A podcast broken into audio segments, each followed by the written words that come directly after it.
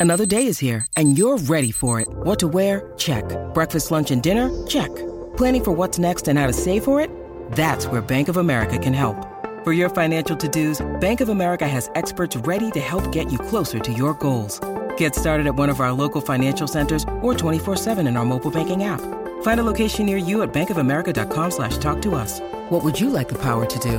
Mobile banking requires downloading the app and is only available for select devices. Message and data rates may apply. Bank of America and a member FDIC. Robots Radio presents. In 2014, director Christopher Nolan and star Matthew McConaughey bent the rules of gravity to give the world a new hope. In 2020, we continue our ride on the Evan Williams train. The film is Interstellar, The whiskey is Evan Williams Single Barrel Vintage. and we'll review them both. This is The Film and Whiskey Podcast.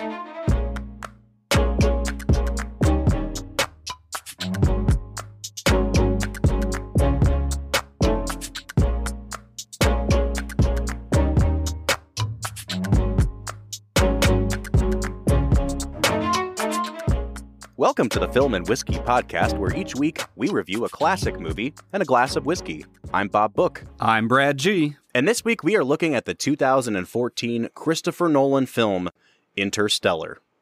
Okay. Now you need to tell me what your plan is to save the world. We're not meant to save the world. We're meant to leave it. Brad, this is the second Christopher Nolan film that we've done just this season on the podcast. We started with The Dark Knight. We're moving to Interstellar. I hope that someday we get around to doing Inception because I love that movie. So I guess we're Christopher Nolan fanboys now. Uh, I I don't know, man. I was kind of surprised that you had another movie from this director. I, I haven't heard of him very much, and honestly, his two movies so far have been garbage. So Right, absolutely. So I'm actually really excited to talk about this movie, Brad, because I'm going to just kind of come out and spoil my take on the movie right up front. I'm not really a huge fan of this movie. And I think part of the reason I included this movie on the list was because every time Christopher Nolan comes out with a movie, there is a huge contingency of Chris Nolan fanboys that without fail vote this movie a 10 out of 10 on IMDb before it ever even comes out, skews the rating, and then after the movie comes out, we decide like is it good, is it bad, and the rating kind of adjusts accordingly. Interstellar is one of those movies that I think most people would agree is probably not one of Nolan's best films. And yet, it's a movie that you still hear people defend pretty like vigorously. So, I'm interested to hear what you have to say about the movie. Brad, had you ever seen this movie prior to watching it for the podcast?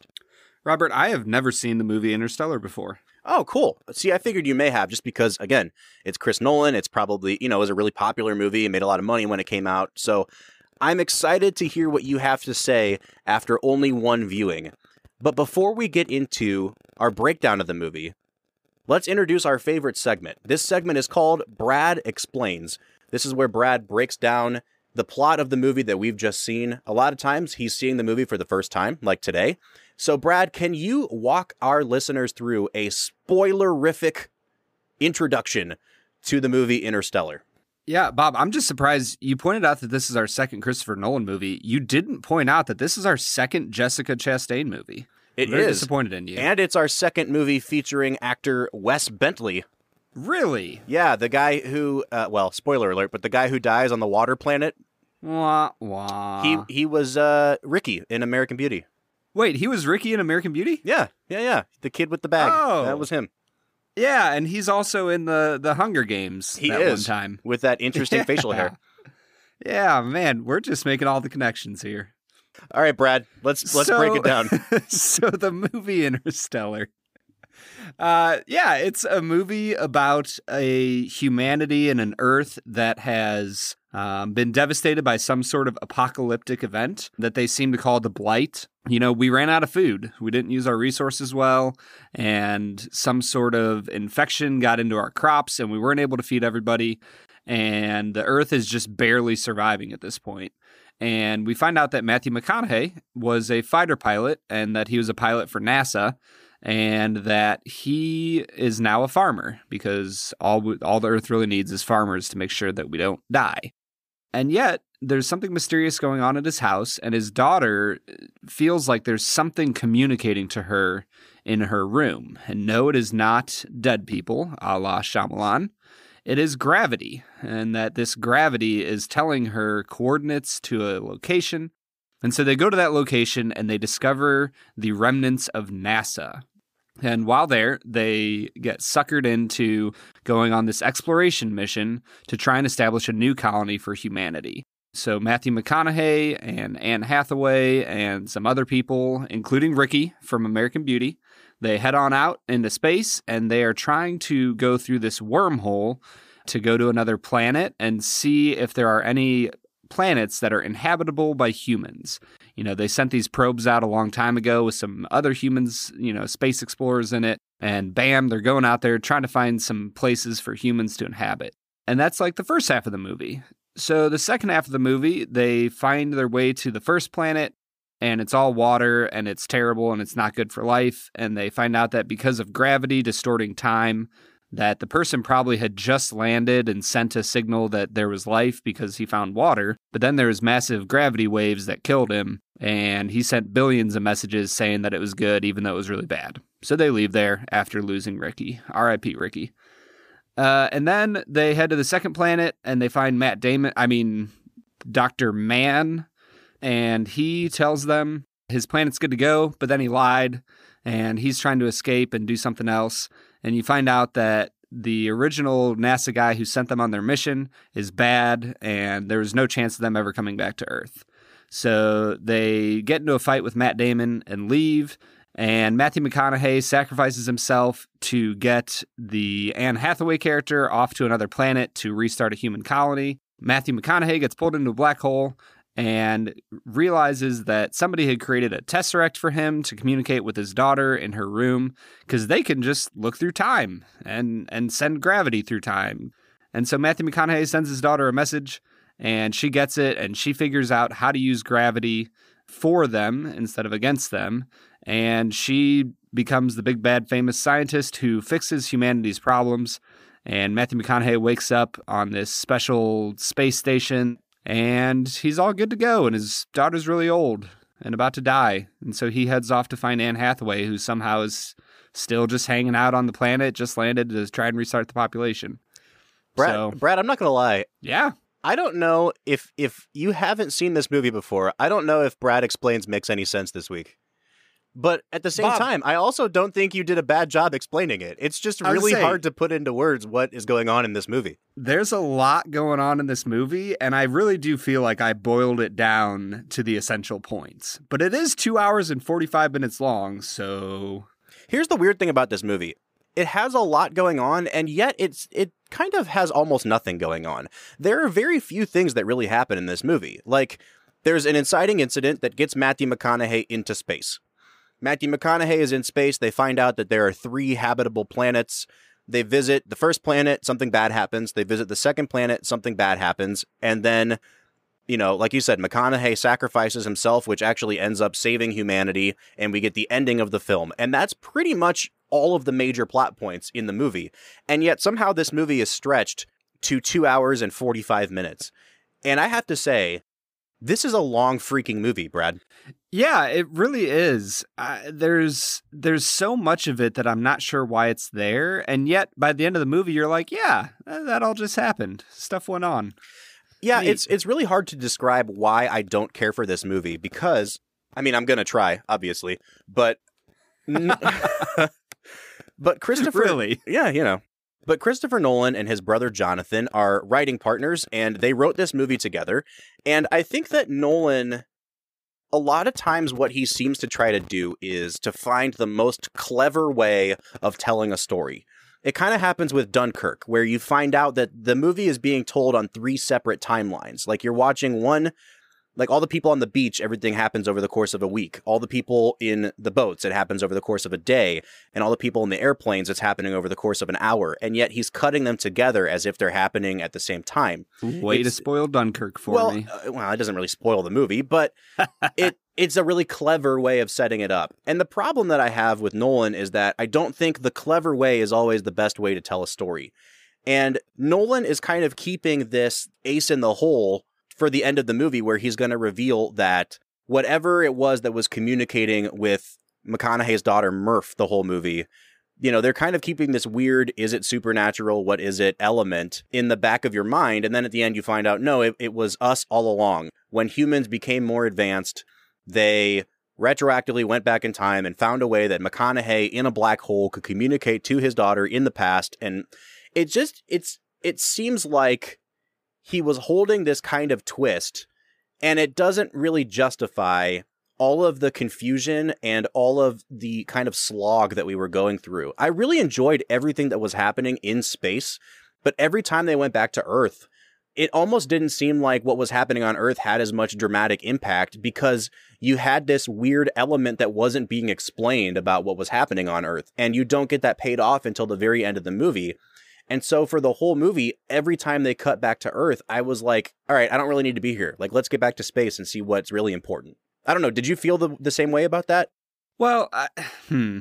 I, I don't think I was actually bothered that much by the return to Earth. If anything, I, I loved the character of Murph. And so to return to her from time to time, I actually enjoyed that quite a bit.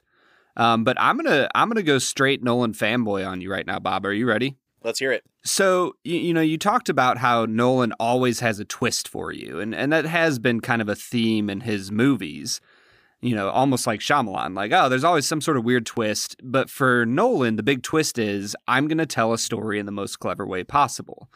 And honestly, I think that Nolan is, I, I think that you see in Matthew McConaughey's character in this movie, I think you see Christopher Nolan. You know, whether or not you ought to always tell the story in the most interesting way. Just like Matthew McConaughey, you know, we humans were built to explore. Humans were built to push the boundaries of space and time, and apparently gravity.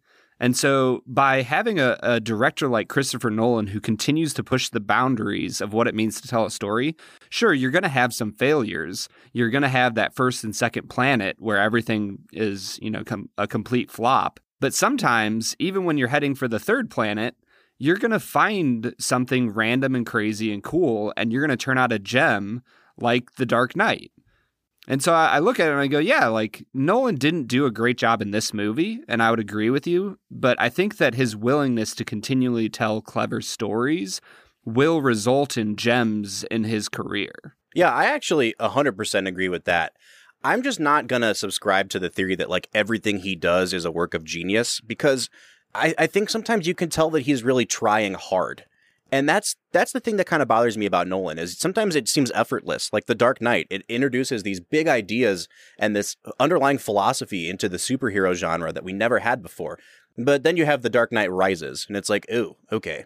You have Inception, and it's like, oh man, he's he's really working with the the problems of memory and dreaming and things like that. It's really interesting themes. And then you have Interstellar, and it's like, oh, okay, like I, I think his career for me is a little bit more up and down than it is for most people.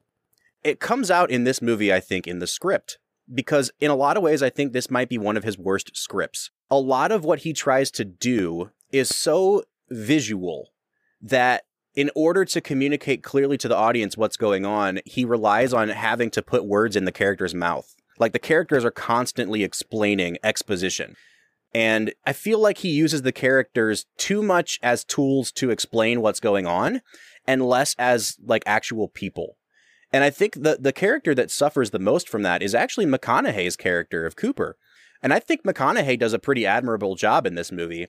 But even though we know what he loves, even though we know kind of what drives him, I still felt like I didn't really know this character too much because so much of this movie is just watching him accomplish things that I didn't really feel an emotional connection to him. And Nolan is trying so hard to kind of like find these beats that will introduce us to the character that it, it seems forced. Like there's this really early scene where he goes to his daughter's school for a conference and one of the teachers is talking about uh, machines being useless and how we used to go to the moon, but those are useless machines now. It's an old federal textbook. We've replaced them with the corrected versions. Corrected? Explaining how the Apollo missions were fake to bankrupt the Soviet Union. You don't believe we went to the moon? I believe it was a brilliant piece of propaganda that the Soviets bankrupted themselves, pouring resources into rockets and other useless machines. Useless machines. And if we don't want a repeat of the excess and wastefulness of the 20th century, then we need to teach our kids about this planet, not tales of leaving it. You know, one of those useless machines they used to make was called an MRI. And if we had any of those left, the doctors would have been able to find the cyst in my wife's brain before she died instead of afterwards. And then she'd have been the one sitting there listening to this instead of me, which have been a good thing because she was always the, the calmer one. And McConaughey, out of nowhere, is like, useless machines? Well, hey, man, the MRI might be a useless machine, but if I had one of those, they would have found a cyst in my wife's brain. And it's like, oh my, like, Nolan, is this really how you want to introduce us to the fact that he has a dead wife? Like, it didn't, even have anything to do with the scene that was going on. And he just felt like he had to wedge some of these things in here so that his characters seem more like human beings. And it just didn't work for me. Yeah, that's interesting to me because I I honestly didn't have any problem with that scene with the the cyst because to me he was just you could tell that he was an angry, frustrated person who, yeah, you know, these machines kind of screwed us up, but they also did good for us, and you can't just throw them all out with one fell swoop. Well, I'm not arguing with you know, and and so for me that that scene did develop character. I don't. I I- I guess I'm. I'm not arguing with the premise of the scene. I I think it was just like really sloppy, obvious dialogue writing, and I think that's kind of like for a guy who is capable of writing really good dialogue. I think this movie really slips into no, no. Like the audience really needs this hammered into their head, so I have to make it as obvious as possible. And it's like I don't see that in his other movies as much as I do in this one. Yeah, I, mean, I I think that the problem with this movie is that the scope of it is so so huge. You know, it's almost like it takes 2001: A Space Odyssey and goes like 10 steps further to say I'm going to explain what's past Jupiter. You know what I mean? Yeah, and like and- the scope of it is what makes the movie so hard. I, I didn't really find any issues with the dialogue per se. There, I mean, there were a few times I, I can't remember exactly when, but there was one or two times where I was like, "Man, Nolan is really telling us what to think instead of showing Yep, us." yep. And so uh, I'm not disagreeing with you. And and to go back to my first point, what I said about Nolan as a director was not to say that this is a great movie. I, I definitely would say that this is one of his flubs, but I was kind of half joking, but half serious in that when you have somebody who pushes the boundaries all the time, they're going to fail, but they're also going to succeed sometimes. And so I, I wouldn't call Interstellar necessarily a success, even though I guess I'll spoil a little bit of my end take. I actually kind of liked this movie overall, even with the flaws and the frustrations. I, I actually really enjoyed this movie. I, when I got to the end, I was like, huh, I'm kind of satisfied with that. Yeah, I, I do think the movie had a really satisfying last 10 minutes. like, uh, there are parts of this movie that really, really work well. And then it's like, there's a part that's absolutely, utterly ridiculous. And it, it kind of goes in these like peaks and valleys of, okay, I'm on board with this. And then like, oh, come on. And there's a little bit too many of those for me to really solidly latch on to this movie. But Brad, I'm really glad that you brought up 2001. This is this is obviously an influence on Nolan, and even in the last couple years, Nolan has been working with you know the original film negative of 2001. They released a version last year that he had kind of tinkered with, that they called the unrestored version. So 2001 is definitely on his mind when he's making this movie. And I think it really is the closest comparison we can make to another sci-fi movie. And I want to get into like in our analysis, this movie versus 2001. Because even though I'm not a huge fan of 2001, I do think that that movie succeeds a little bit more than this one does. For the exact reason that you said, Brad, I think Nolan is really spoon feeding us a lot of this is what you're supposed to think. And 2001 is kind of frustratingly opaque. Like you can't tell what Kubrick wants you to think. But in this movie, I think sometimes Nolan is so afraid that the audience won't follow along that he treats you kind of like you're a five year old and that he needs to explain everything in incredibly great detail. And I think that becomes a frustration over the course of the movie. Would you agree with that? I don't know if I would agree. I Well, I'm kind of confused then because you just said, like, you just said that he does that. Well, so I, I don't know if I would totally agree with the fullness that, you know, 2001 is too opaque and this one is too spoon fed. I, I would say that 2001, you just don't know what's going on. And the only part of the movie I really, really enjoyed was the part that made sense with the conflict between, you know, the the astronauts and Hal. Whereas this movie, like, he might tell you a little bit too much and the scope might be a little bit too big. But because I know more that, you know, and he might have spoon fed it to me, I, I think I, I care more about the characters in this movie. And honestly, I, I appreciated the ending a lot more. I feel like Nolan very easily could have ended the movie right after he contacts uh, Jessica Chastain for you know through the Tesseract and, and, left you hanging as to what happened, you know, a la Inception. But he doesn't do that. He takes you to the end. He gives you the emotional payoff of him seeing Murph.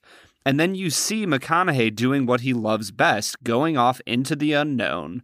But this time, you know, instead of doing it for someone he loves back on Earth, he's doing it for someone he loves out in space.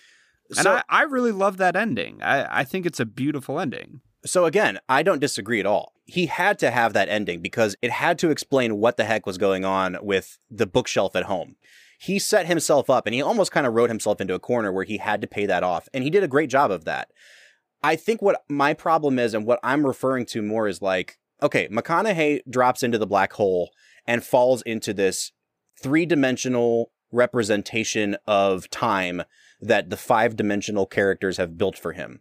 My problem is, I think that there's a way to communicate that. And I think that like I picked up on what it was because like McConaughey's looking through a bookshelf at a younger version of his daughter.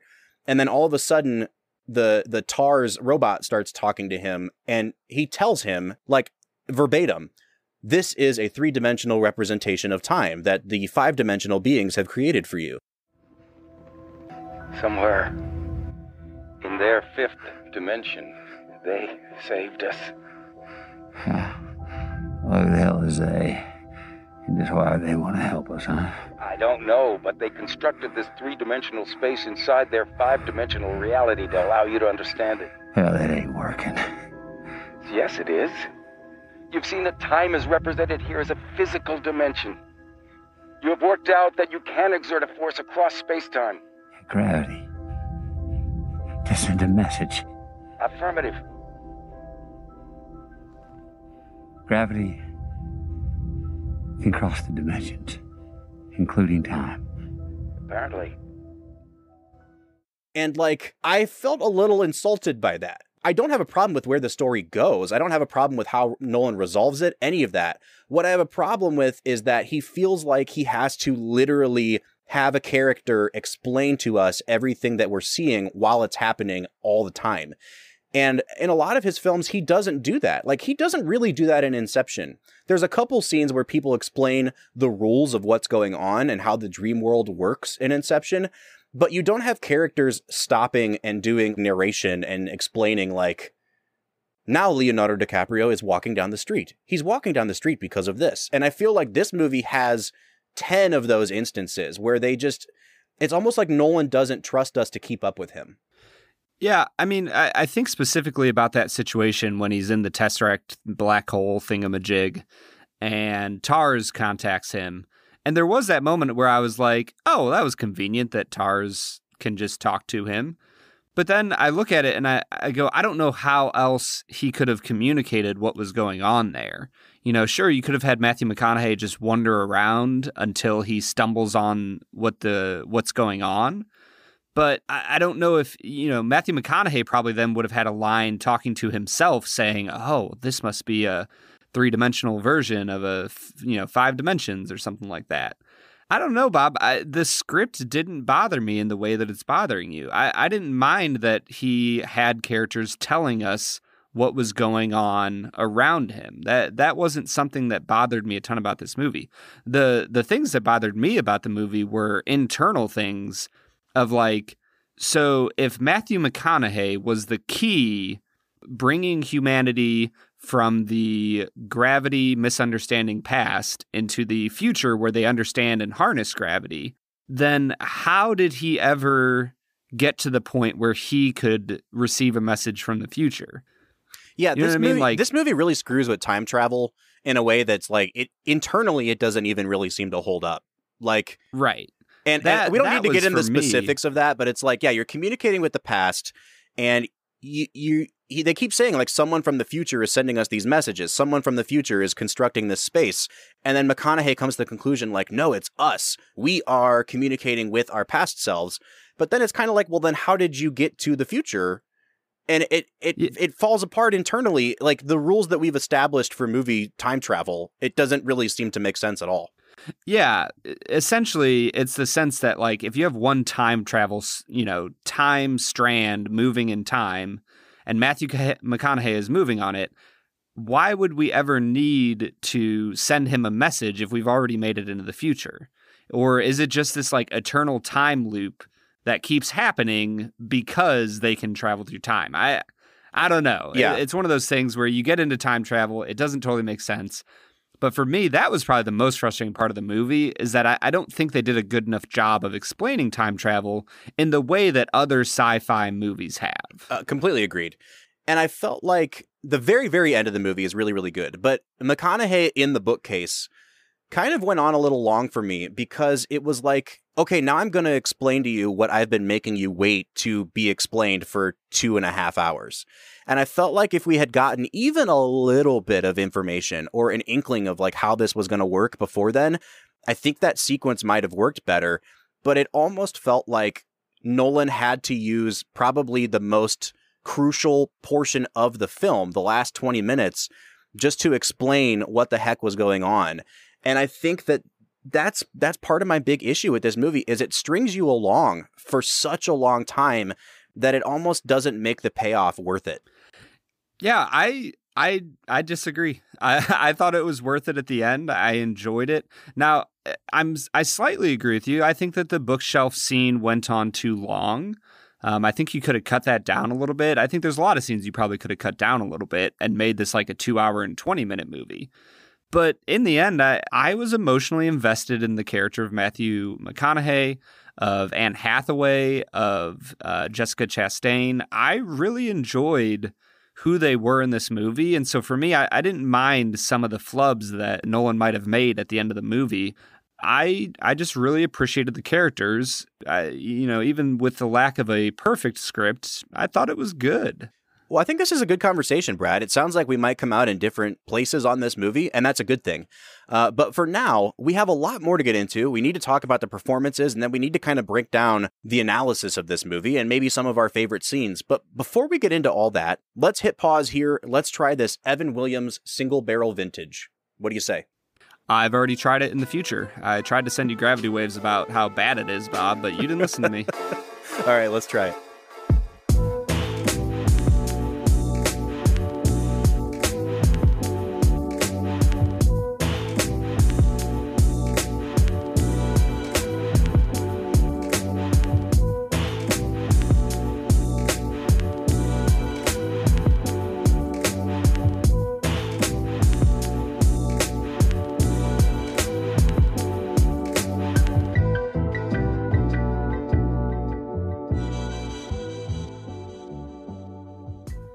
Right, so today we're checking out Evan Williams Single Barrel Vintage. Now, we have tried a couple different kinds of Evan Williams now. We've tried White Label, we've tried 1783. Today we're moving up into their single barrel. This is a sample that was sent to us by our friend Chris Blattner at Urban Bourbonist on Instagram. Yeah, Chris continues to be such a great friend of the show. We're so thankful for the whiskey that he sent us, um, for his activity on our account on Instagram. I mean, what a guy. And one of the things I really love about when he sends us samples is that he puts labels on them where he puts as much information about the bottle as he possibly can on the label. So just just looking at this sample, like this is barrel number 805. It was barreled in July of 2011. It was dumped in May of 2019. It's 86.6 proof or 43.3% alcohol. So we've got all the information we can possibly have about this single barrel. Yeah, he's got the social security number of the guy who bottled it. Like, it's just got so much information on it. Brad, have you ever tried an Evan Williams single barrel before? No, I have not. A lot of people swear by Evan Williams, especially the single barrel, because it's a really affordable single barrel bourbon. And, you know, supposedly, for what you get for the price, it's a pretty high quality as well. So I'm excited to get into it.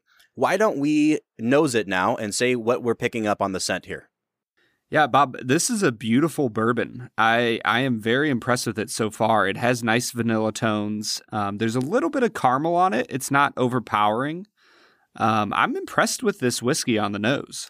Yeah, I thought that this one really kind of mellowed well. When I first poured it out, it had a very particular aroma. And then over the next couple of minutes, it really kind of settled in the glass. I do get a lot of caramel and a lot of spice on this. Some, some pretty pronounced sharp pepper notes, but then also like maybe some, uh, some baking spices, some cinnamon, some nutmeg. I do get a lot of oak on the scent as well, which tells me that this might this might have a pretty pronounced oak flavor to it. And then there's a little bit of a funk to this. I don't really know if you're picking up on that, but like when I picked it up and, and gave it a snip, uh, a sniff after about, I don't know, three minutes in the glass. And the very first thing I got was like this almost sort of like skunky, almost like a weed smell on it. And I was like, oh, that's interesting. So there's definitely some sort of a funk going on in here that I haven't picked up in other Evan Williams expressions. Yeah, I don't know about the funk that you're talking about, Bob, but I, I would agree that there's some good peppery notes going on in here that I'm excited to get tasted. I, I'm going to give it a seven and a half on the nose. Yeah, I'm actually going to give it an eight on the nose. I really enjoy this. So it sounds like we're in pretty much the same place here. Why don't we give it a sip?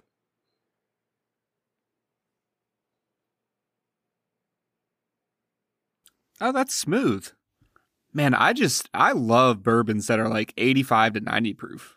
They just have such smoothness to them that like I think you're missing out if you never venture below the 90 proof statement. I'll tell you what, man, this thing it it's really smooth and it's easy to drink. I think the the back of the palate, it's very refreshing, very smooth, not super harsh on the finish. But if you had just put this in a glass and given it to me, I don't think I would have told you this was 86 proof. It seems like it's kind of maximizing its lower proof. It seems like it has a lot of character to it. I would have thought this would be maybe 96 proof, not 86 proof. And that's not because it has a lot of alcohol to it. It's just because we don't typically find this much complexity, these many dark notes in a lower proof bourbon.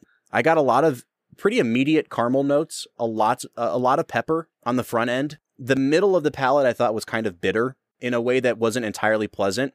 But again, the the finish is really smooth and refreshing and it doesn't leave an unpleasant aftertaste in your mouth. So I really like the taste on this. I think I'm going to give it a seven and a half. Yeah, I think that the front end of the palate, I'm I'm really getting a lot of mixture and depth, you know, between those peppery notes, the vanilla and caramel. But for me, it kind of tails off at the end, and it it sours a little bit on the back end. You know, maybe I'm picking up a little bit of that funk you were putting down, but uh, it's an interesting finish. I, am going to give it an eight on the taste. I, I, really enjoyed that initial introduction to the palate, uh, but it, it does tail off for me a little bit. I'm going to give it a seven on the finish. On the finish, I almost get the sort of flavor that gets left in your mouth if you've ever had like mineral water like it, it tastes like almost like it has some sort of minerals in it and yeah and i really like that it's refreshing but it doesn't just kind of dissipate it leaves a little bit of something on the palate and it just reminds me of a really refreshing mineral water. I'm going to give it a 7 on the finish.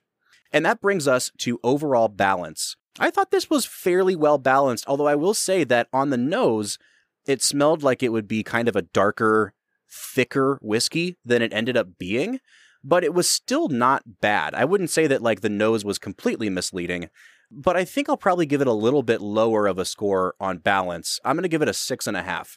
Bob, you're reading my mind. I, I was kind of in the same place, six and a half. All right, and that brings us to overall value. This is where I think the affordability really comes into play, and that's why I think people really swear by this whiskey so much. In the state of Ohio, where Brad and I live, a bottle of Evan Williams single barrel will cost you $29.99. It is a really affordable single barrel bourbon, especially given some of the ones that we've had even in the recent past, Brad. And I I do kind of hesitate to compare it to those because we've been having a lot of barrel proofs, and this is very clearly not a barrel proof. But just to get a single barrel at this price is pretty unique. I really think this is a very, very good value. I think I'll give it a seven and a half on value. Yeah, I'm going to give it a seven on value, uh, and for all the same reasons. I, I think that this is an interesting whiskey with a lot going on, with not much alcohol in it. And so, I, yeah, I'm going to give it a seven out of 10. It's a solid value at $30. And I, I would recommend this whiskey. If you see it on the shelf and you can pick it up, go for it. If, if you see it out, you know, at your favorite whiskey bar, grab a dram of it. it it's a it's some good stuff. Yeah, I'm going to recommend as well. And I feel like this is one of our shorter whiskey reviews, but I really don't have much to say. It's a solid bourbon. I don't think I would call it anywhere near my favorite bourbon, but it's worth the money. It's a good value. Pick it up, give it a try. It's totally worth trying. So I think we both recommend. That brings my final score out to a 36 and a half out of 50. Brad, what's it bringing you out to? Bob, I am at a 36 out of 50. Wow. So that brings our overall uh, average to a 72 and a half or a 36.25. So this is a pretty, a pretty good bourbon. I mean, we're talking upper quarter of the ones that we've tried on this podcast. So we've already said all that needs to be said. Go out, get a bottle, give it a try. This has been Evan Williams Single Barrel. I want to say thank you once again to Chris Blattner at Urban Bourbonist for providing the sample. Yeah, go check out his stuff. He does great, great content on Instagram. Um, he does all sorts of whiskey fights. It, it's so much fun to follow him. All right, Brad, what do you say we get back into talking about Interstellar?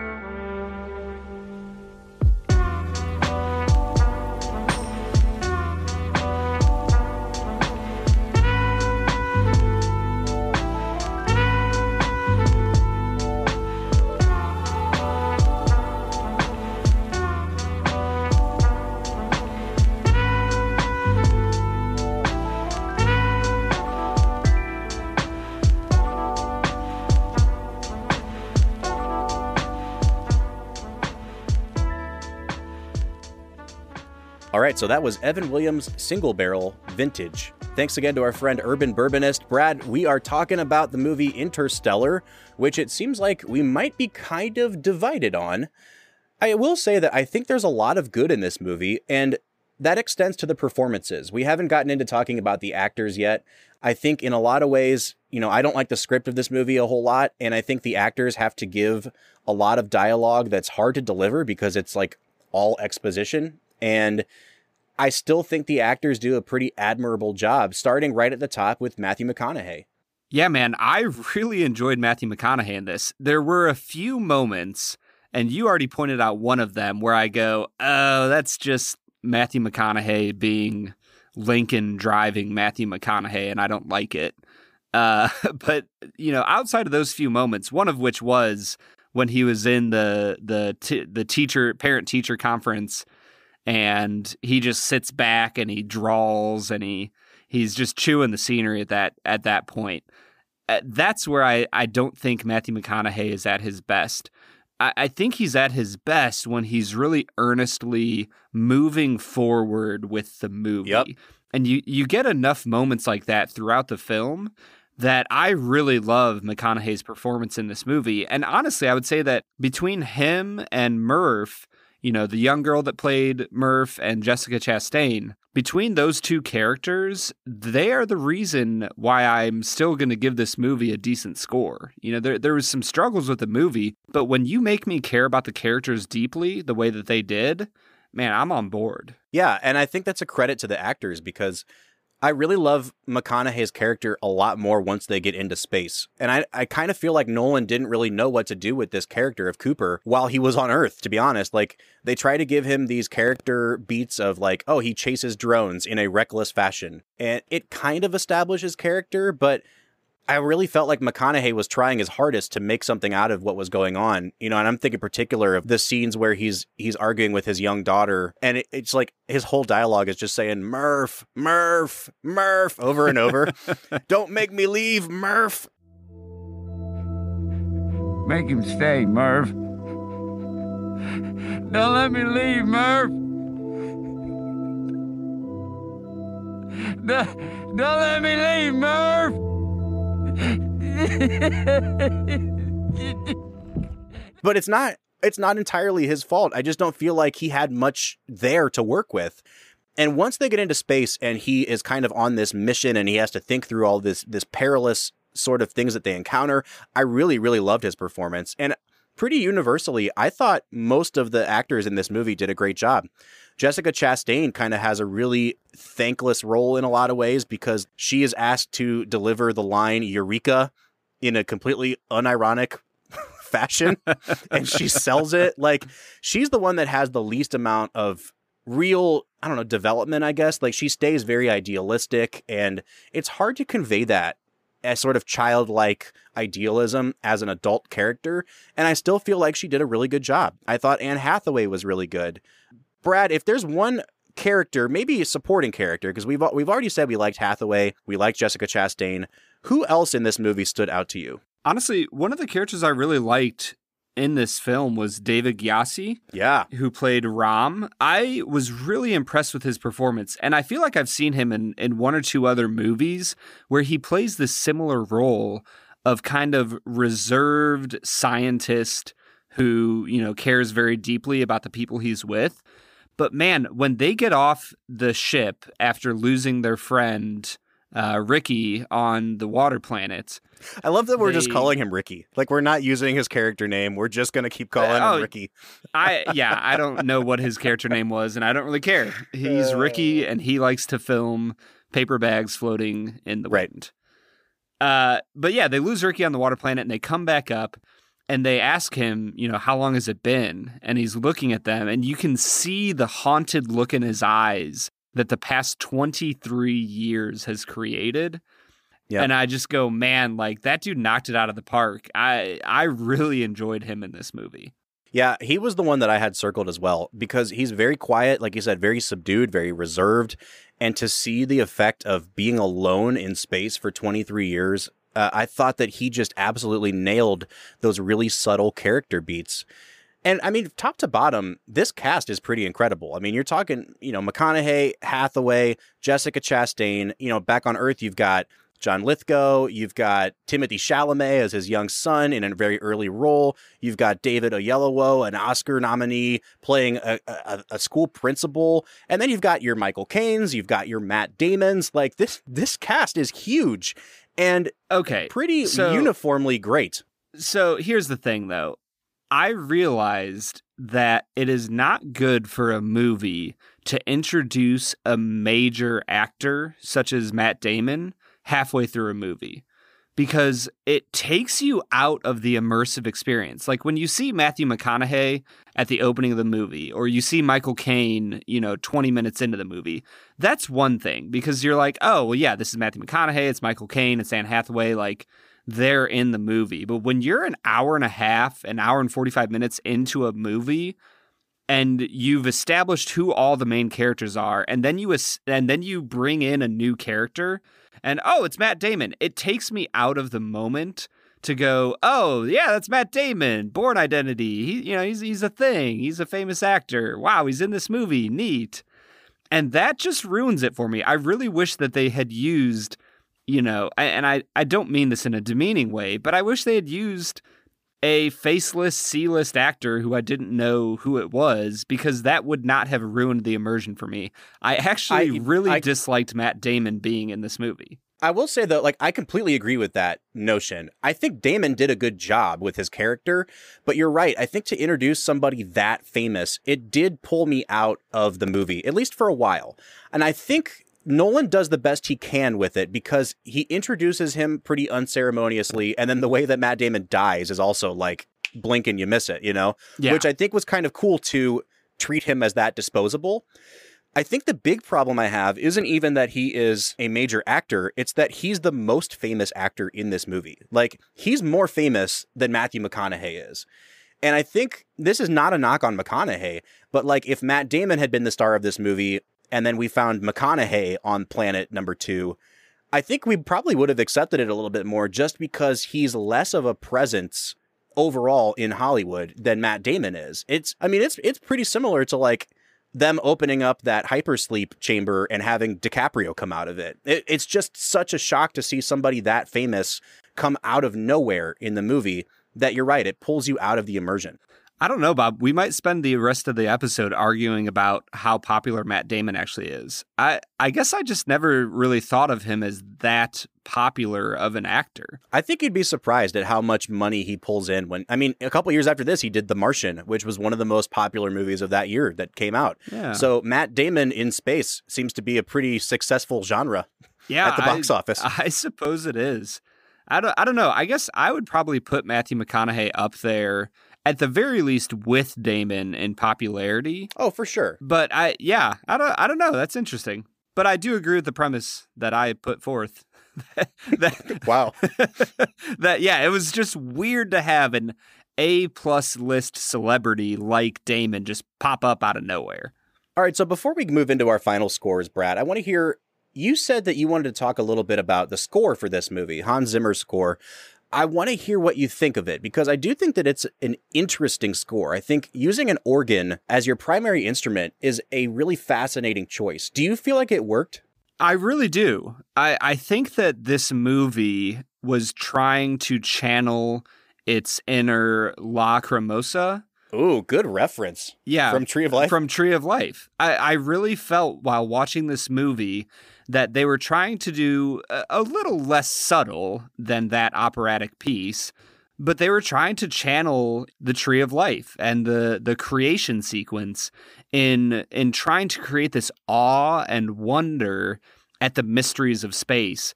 And for the most part, it worked for me. There was a few moments in the movie where I felt like my emotional weight hadn't carried me as far as the music was trying to take me, if that makes sense. Like there's Yeah. a few moments where the music felt like I was like, oh, Nolan is trying to force me into an, an emotional place with the music. Hmm. But overall, I loved this piece. You know, there's certain parts where he tries to imitate 2001 by having more classical piano playing, and I love that. I, I think it's beautiful. So overall, I I really enjoyed the score in this movie, even if it felt like it it, it kind of forced you along emotionally at times. Yeah. Yeah. I think that it complemented what we saw on screen really, really well.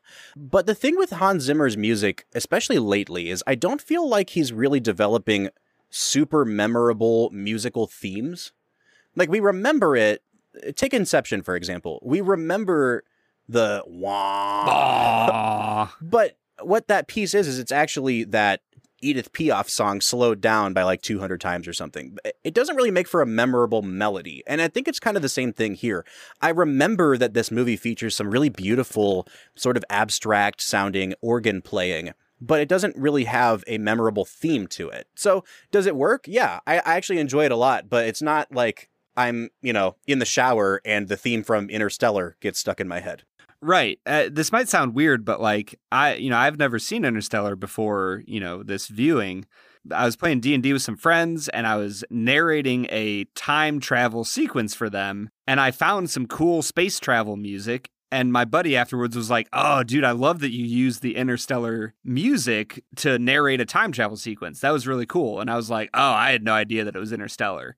But now that I've watched it, I'm like, yeah, this, this is really good for when you're traveling through time. Like, whenever I travel through time someday, I really want it to be to this music. All right, Brad, I think that we've done a pretty good job talking about the things that we enjoyed about the movie, and at least for me, the things that I, I thought were really a struggle for this film. So I'd like to hear your final score, and would you recommend? Honestly, Bob, there's a small part of me that I, I know we're going to come out to different scores, but for how much we've disagreed on this episode, I would find it highly amusing if we came out to the same score. Bob, I'm really struggling. I, I'm kind of moving between a seven and a half and an eight right now. But honestly, I think I'm going to give it an 8 out of 10. I, I think it's a solid movie overall. I would recommend somebody to watch it. I I think the thing that sells me on this movie is that I was personally sold on the characters. And if you get sold on the characters in this movie and what they desire and what they're trying to accomplish, it, it's a movie worth watching. Now, if you watch it and you struggle too much with the script or with other flaws in the movie, I could easily see you giving it a six to a seven out of 10. But I, I liked it. It worked for me, despite what I would agree. There's there's some flaws in this movie. It's not a great Nolan film, but even a not great Nolan film for me is an 8 out of 10. I will agree with you, Brad, that I think when Nolan makes a movie, he doesn't go small. Like he has big ideas at play, and when he misses, I mean, it's a you know it's a swing and a miss, but at least he's swinging for the fences. And so I do find a lot of what this movie is trying to do really admirable. And so it's hard for me to give this movie a bad bad score, even though I really do think this is just a mediocre movie. I think that Nolan treats his characters as as just exposition dumps a lot of times and that you don't really get to know a lot of these people as human beings. I felt like I didn't know Michael Caine at all. I felt like there were so many conveniences in this movie that he justified by just at the end saying, "Oh, but McConaughey orchestrated the whole thing, so all the conveniences work out." Well, I mean, it's like you're breaking the number one rule of screenwriting with your Deus ex machina that you're bringing in, but the fact that Nolan thinks that he can just acknowledge that it is one everyone excuses it. And I just I don't know if I can. I think there's there's too many conveniences in this film. At the same time, I think there's a lot that's great. I thought that that emergency docking sequence, the action sequences in this film are really good, but this movie lies somewhere between being like Alfonso Cuarón's Gravity and 2001. And I think it can't decide sometimes what it wants to be. It doesn't really introduce those big philosophical ideas until the very, very end. And for most of its runtime, it seems more like gravity than anything else, but it doesn't really go all in on either of those. And so at the end of the day, I was kind of waffling back and forth, Brad, between a five and a half and a six on this movie. The last 10 minutes of the movie really tempted me to bump it up a little bit, but I really do think, especially now that you've bumped your score up to an eight, that I'm going to give this movie a five and a half out of 10. Ooh. It is one of my least favorite Nolan films it's still, you know, I think it's still worth seeing because Nolan is working with big ideas, but it just doesn't work for me. Man, I yeah, five and a half is lower than I expected. I, I honestly was expecting you give it a six and a half to a seven. So yeah, that's a little bit lower than I expected. I, I think this is a beautiful movie. I think that he the shots of space that he gives are amazing. I, I really think there's a lot of great cinematography going on. I'm I'm a little a little bit disappointed in you as a human being, but you know we'll get over it. We'll move on. We'll try. We'll. Try. I mean, you know, at the end of the day, I had to do something to pay you back for giving Eternal Sunshine a two, and so this is it. So we're coming out to a 6.75 out of 10, which I actually think is a pretty fair overall score. I think we both saw flaws in this movie, and Brad, you kind of said that you expected us to kind of fall somewhere between a 6 and a 7 overall, and that's exactly where we're falling. All right, so that's our final score for Interstellar, but we'd love to hear your thoughts. So if you'd like to interact with us, tell me I'm wrong. I'm totally okay with that. Why don't you get on social media? You can find us on Instagram, Twitter, or Facebook at Film Whiskey or give us a call. If you want to hear your voice be heard on the Film and Whiskey podcast, leave us a voicemail at 216 800 5923. Once again, the number is 216 800 5923. Next week, we'll be back with Brad Bird's 1999 animated classic, The Iron Giant. For the Film and Whiskey podcast, I'm Bob Book. I'm Brad G. We'll see you next time.